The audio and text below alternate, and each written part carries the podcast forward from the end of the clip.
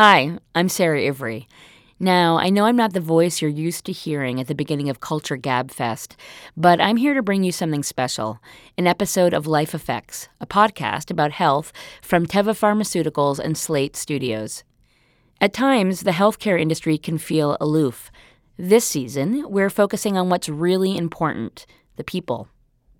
By exploring all kinds of health conditions through the lens of the patient, we'll give our listeners a first hand look at what healthcare can do when it puts people first.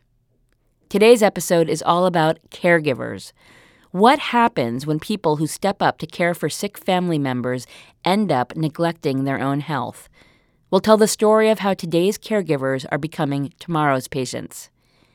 If you like what you hear today, you can subscribe or listen anywhere you get your podcasts. This paid podcast is produced by Slate Studios and Teva Pharmaceuticals.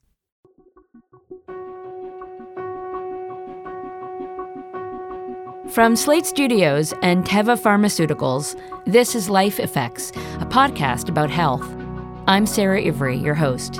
In this season, we're exploring health conditions and trends through the lens of the patient. We look at what they experience now and I couldn't even begin to think of how we were going to get through the next six months to a year. It was like, how do I get through this next hour? And we bring experts into the conversation who can map out what the future might hold. In general, I'm optimistic that we're moving forward in this country, even though we do roll back. And as women have a greater and greater voice, I think we will do better. Today, we enter the world of caregivers the relatives and friends who step up when sick family members need our attention. Most of that attention is full time, some of it is round the clock. It's not surprising these caregivers end up neglecting their own health and needs. What happens when they also have young kids at home that they have to look after? How soon will today's caregivers become tomorrow's patients? These are questions that Kate Schrock knows all too well. Here's Kate's story.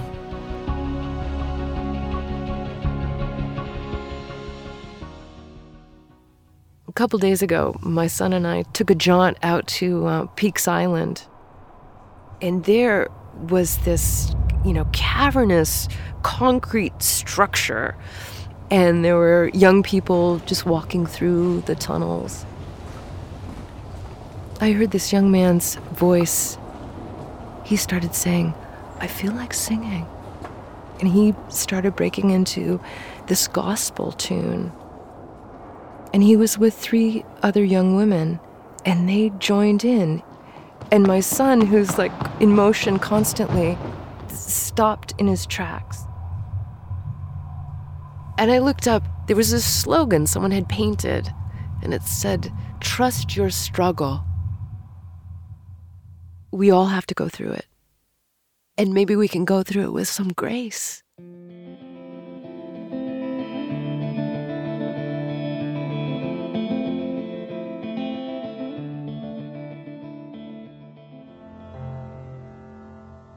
I've been a recording and performing artist for uh, several decades.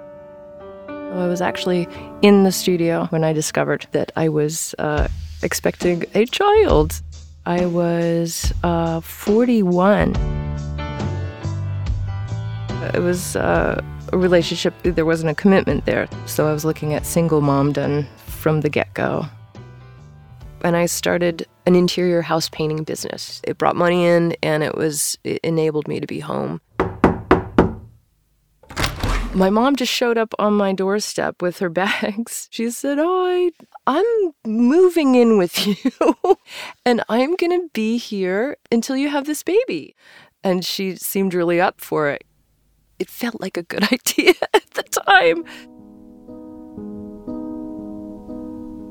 My son was, he was in his second year, and my mom started falling. We were living in an old house, and we were kind of on top of each other. My son was getting more mobile, and I remember a friend came to visit, and she went, Wow, you are sandwiched. You know, my mom wasn't bouncing out of it. Another surgery, another recovery, immobility, she had medical costs and we were we were even unsure about how much this was going to cost I started taking out cash advances from credit cards just to get through.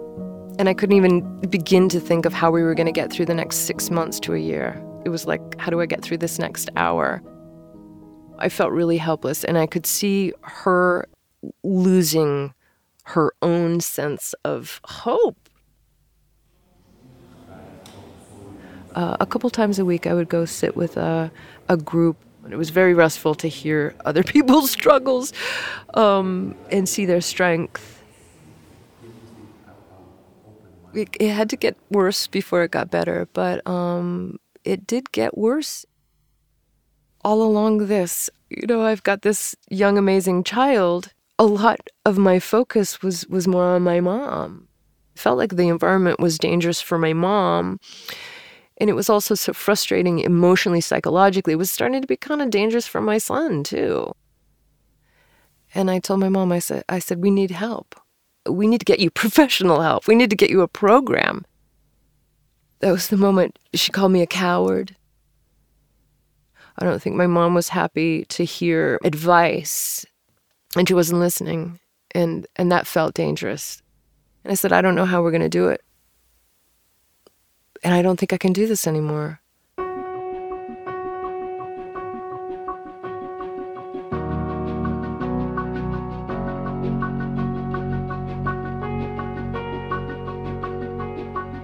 Kate Schrock's story doesn't end there, and she's with us today. Hi, Kate. Hi. Great to be here. We've also got Sandy Butler. She's a professor in the School of Social Work and a resident scholar at the Center on Aging at the University of Maine. Sandy, welcome to you. Thank you, Sarah. So, we heard Kate's story as she was caring for her frail mom and a young son. It wasn't a sustainable situation. Kate, you told your mom, I don't think I can do this anymore. How long exactly did it take before you were able to say that? Nine years. Wow, that's a long time. Yeah. What did you do at that point at nine years? My sister in law suggested we reach out to the um, to an agency on on aging here locally, and it was like a lifeline for me. I made a phone call, and it was such a relief to hear somebody speaking um, in a level way, and also to reassure us that what we were going through, what my mom was going through, and what I was going through um, was normal and that provided some relief, um, and it and it sort of jumped us out of this isolated shame bubble that I think that we were in, um, and that that began the journey. Tell me, how's your mom's health now? We found her um, a senior living community where she has people around her all the time, but it's independent, which is wonderful, and that formula has has really supported her um, for the last year and a half and what about your health and that of your son? I feel that I'm I'm recovering and I'm regaining the focus I, I need to um, to address my own stress levels and my own physical and emotional health, um, and my son too, because um, because our, our situation at home has calmed down, so he can he can just be his kiddo self and feel more relaxed, and I see that in him. So he he just seems more more confident and centered and happy. Uh, Sandy, what are your thoughts when you hear Kate's story? Well, it, it sounds like a lot of hard work, and I think the feelings of shame and guilt and isolation are very common, even as they're very particular and specific to Kate's um, situation. So it, you know, despite the fact that it's isolating, there's so many people that are in similar situations. Tell us, Sandy, how did you uh, get into this field? Can you trace for us your path uh, into social work and into gerontology? I went off into Peace Corps after college and and decided as I was leaving Peace Corps that I wanted to continue to work on social change and social work has that as a mission. So I pursued social work but um, have had a a real interest in poverty my whole life. And about 15 years ago, I got very interested in direct care workers. And direct care workers are the formal caregivers. Kate, being a family caregiver, is what we sometimes call informal caregiver. And my interest in direct care workers, these are the home care workers, the home health aides, um, was in part because they help older adults stay at home as opposed to entering nursing facilities. They are tend to be uh, low income women who work for really low wages, and so that I've done a few studies on on them. Um, most recently, I this past summer I did some research on adult day services, which is one possibility for respite for um, family caregivers is to have their loved one um, in the day go to a uh, a day program. There are not very many of them, and they also are can be costly. Um, there's some assistance for people who are low income, but mostly people have to pay out of pocket. Um, uh, this is just an aside, but I've recently had a couple of conversations with people about long term care. Uh, my parents are they live at home and they're fine, but you know these questions come up as people age, and uh, they had friends over, um, and one of the friends of theirs, his mother is in a long term uh, care facility, and it costs $14,000 a month. I mean, just hearing that makes me so nervous about the possibility of getting older and unwell and having, you know, going bankrupt and bankrupting everybody around me in the effort to, you know, just be taken care of. Yeah, long term care is very expensive, and people don't have a good understanding that Medicare does not pay for it. So you either have to be wealthy or you have to be really poor, in which case Medicaid pays for it. And what often happens is people spend down their assets and then they become eligible for Medicaid. Very few people can afford long term care insurance, which can pay for some amount of long term care. So, uh, yeah, it's, it's not a good situation, and our country has not um, dealt with it very well so far. I understand there was a study from 2013 that actually put a dollar value on the work that caregivers do. What was it? Um, it has been estimated that family caregivers, um, the work that they do, is valued at $470 billion. That's an incredible amount of money.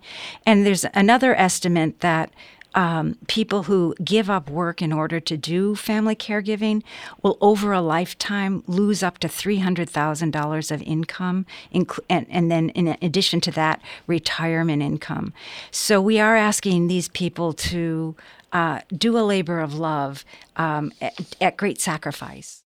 Let me ask you, though, Kate's situation is not unusual. We see this story kind of playing out across America. There are people who have to care for their aging parents while they're also raising children. And these uh, people are, uh, belong to the sandwich generation. That's what we're calling it. How does this generation differ from previous generations? Well, I think um, in part, it, maybe it's been more than one generation, but the movement of women into the labor force. I mean, women of color have always been in the labor force, but white women have been more likely to move into the labor force since the 1970s. And prior to that, men were more likely to have a earn what was called a family wage in manufacturing. They wouldn't even have to have a, a college education, and they could earn enough to allow their wives and the mothers of their children to stay home and take care of kids. And that's no longer true. Most families have to have two earners. And then we also have a rising rate of divorce and single parenthood. Um, so there's only one person to bring in the money, and then that one person to take care of the kids. And then if you have on top of that um, an older adult to take care of, it's just incredibly stressful. And then workplaces are not particularly friendly to people who have to take time off for caregiving, whether it's children or older adults or a combination of the both. Um, and again, we don't do as well as some other countries in that regard. We don't have paid family leave, or we're not required to. Certainly, some employers do, but many, many don't. Some don't even have paid, you know, any kind of paid sick leave at all. Um, and then also, people are having fewer children and people are living longer. So we have fewer people to care for older people who are around longer. And so it's just putting more and more stress on those that are there. I want to jump back and ask you a little bit about the demographics of caregivers. Have we seen or do you foresee a shift in who is administering care, formally and informally? Um, well, um, it has always traditionally been women, and there continues to be an expectation that women will step up to the plate first if there is a woman available. But men also are caregivers, and I think the split is now um, supposedly about 60% women, 40% men among caregivers. But the tasks that they do are different. Uh, women tend to do more hours of caregiving and doing more of the personal care, whereas men might be doing financial care or house maintenance care and things like that. And then certainly um, caregivers are more likely to be employed than in years go- gone by, as I mentioned earlier. And at this point, about 60% of family caregivers are employed. And I think, in this, I'm talking about caregivers of older adults. And um, I think that's a, a, a, trend that will, you know, continue. That more and more will be employed. Um, and then also, um, as I think I mentioned before, there there are fewer children, people have fewer children, so there are fewer caregivers around go, to go around, and so there'll be more of a need to depend on formal caregiving going forward. Are they often also caregivers uh, immigrants? Yes, yes. Direct care workers. Uh, uh, I think about a third of the direct care workers in the country are immigrants. Kate, I have two questions for you that relate to uh, what Sandy just said. One is in terms of um, single parenting and people having only children, uh, what was your situation if you can get into it at all? I mean, you mentioned you have a sister in law, so I wondered if you had anybody to kind of share the responsibility with. I, I didn't have a lot of support. Um, my sister in law, who's wonderful, she was putting herself through uh, nursing school um, during that time. So she was really, really busy. Um, and my brother, super busy. They have three kids. Um, they had a lot going on. And my mom had a lot of pride too, putting a good face to them, like everything's okay, you know. Um, so we were I, I, we were really uh, late in reaching out for that support, but when we did, uh, they were really there. The other thing I wondered about is when it came time to make uh, parenting decisions for your child versus caring decisions for your mother in the course of the day, how did you uh, determine where to turn and what to do? I mean, you had these uh, equally demanding priorities in front of you. In terms of making a decision or, or balancing the care, uh, that was uh, that's the hardest thing that anyone could ever do. When you've got two um, people really in need and deserving of of attention and care, and to try to to um, decide or choose, um, I would do the best that I could to stabilize one and take care of the other, and and and keep calm. I, would say the in, in, the worst of times, it's when the, the house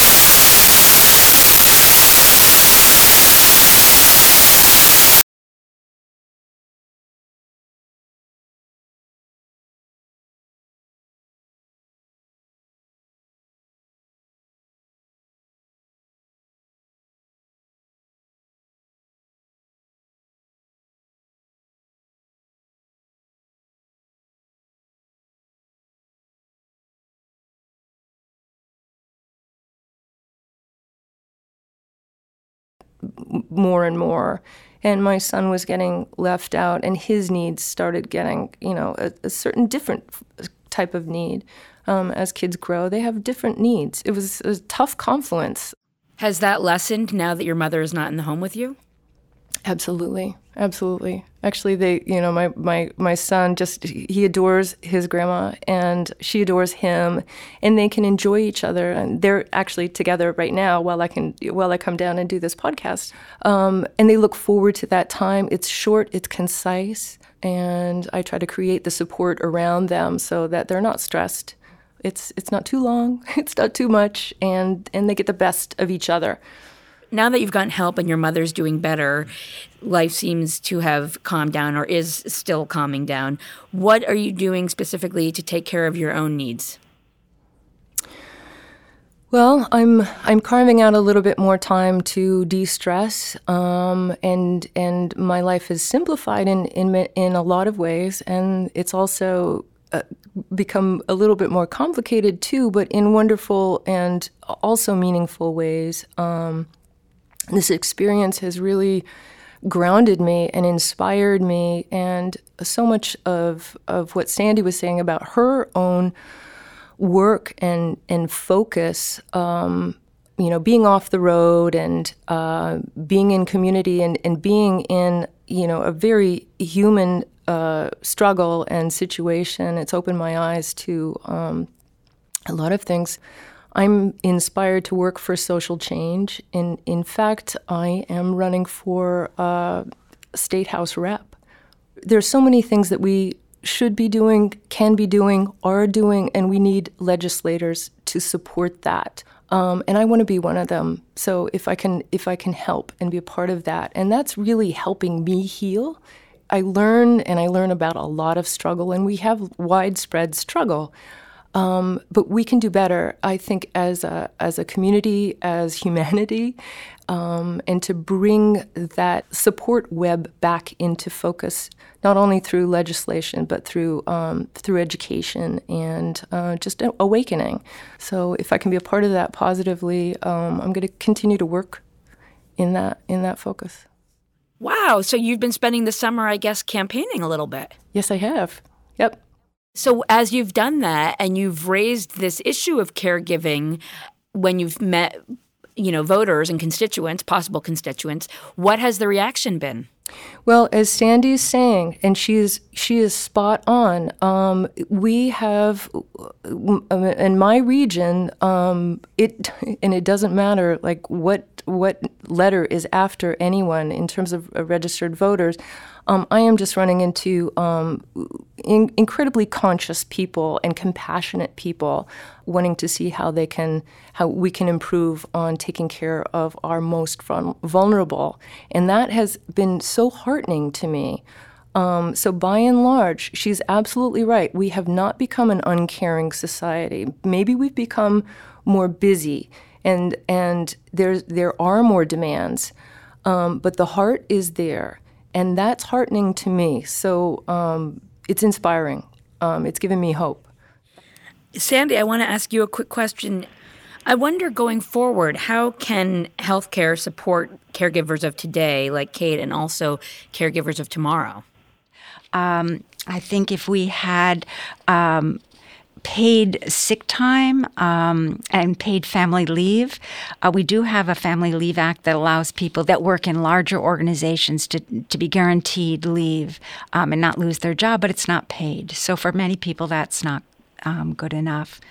Um, I think that um, if we have you know more uh, women in policymaking roles, like um, Kate running for office, it'll be more likely that some of these family fem- friendly policies can pass because consistently it has been female policymakers who have pushed these kinds of um, policies. And, it, it, the, and they could also include things like um, subsidized childcare, which we don't have in this country, which is really, really expensive in the same way that long term care services are really expensive.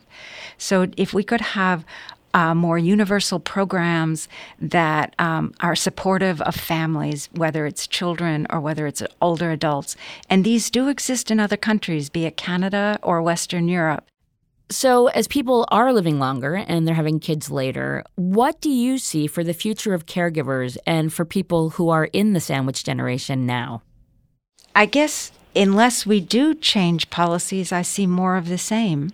I think uh, it will be, um, you know, it'll be a continued stress on women and, you know, more and more men as well. Um, and unless we um, can find ways to finance long term care that people can really afford, um, it will mean families will be stretched and um, in general, I'm optimistic that we're moving forward in this country, even though we do roll back. And as women have a greater and greater voice, I think we will do better. Um, we have um, more women in Congress than we have in the past. Maine has typically had um, quite a few female legislators, and we're not we don't have as many now as we have sometimes in the past. But I I do think that as women who are the traditional caregivers. Um, speak up and are heard, that we are likely to be able to pass laws that are more supportive. Kate, what does the future look like for you? Well, for the next few months, it's it's more of the same juggle plus talking to um, my constituents, future constituents, and, and campaigning and uh, learning more, connecting more with um, with people who are educated and moving um, forward like like Sandy and um, so I it, it it's one day at a time in a lot of ways, and to be present and awake and willing, and that's sort of how I'm I'm approaching everything. Um, I don't know about my my creative piece of me. That's always it's always there. Um, I don't think that that's ever going to go away, and um, I imagine I will be enjoying watching my son um, mature, and I will be there for my mom and I hope to be there for others as well uh, uh, in a, on a bigger scale. So I'm feeling hopeful, optimistic. So you're not going to stop writing songs or performing? I don't think so, no. So could we go out with a song now? That sounds great. Um, is a song um, called "If Loving You," and I and I thought it might be um, appropriate for our, our, our topic. Like an angel glittering in the sky, a voice like heaven, you know you make me cry. There's no future, I'm gonna lose. Rescue me from all these blues. Kate Schrock, Sandy Butler, thank you both very much for joining us today. Thank you. It was an honor to be on your show. Thank you, Sarah. Kate Schrock is a singer songwriter in Portland, Maine. Sandy Butler is a professor in the School of Social Work at the University of Maine at Orono.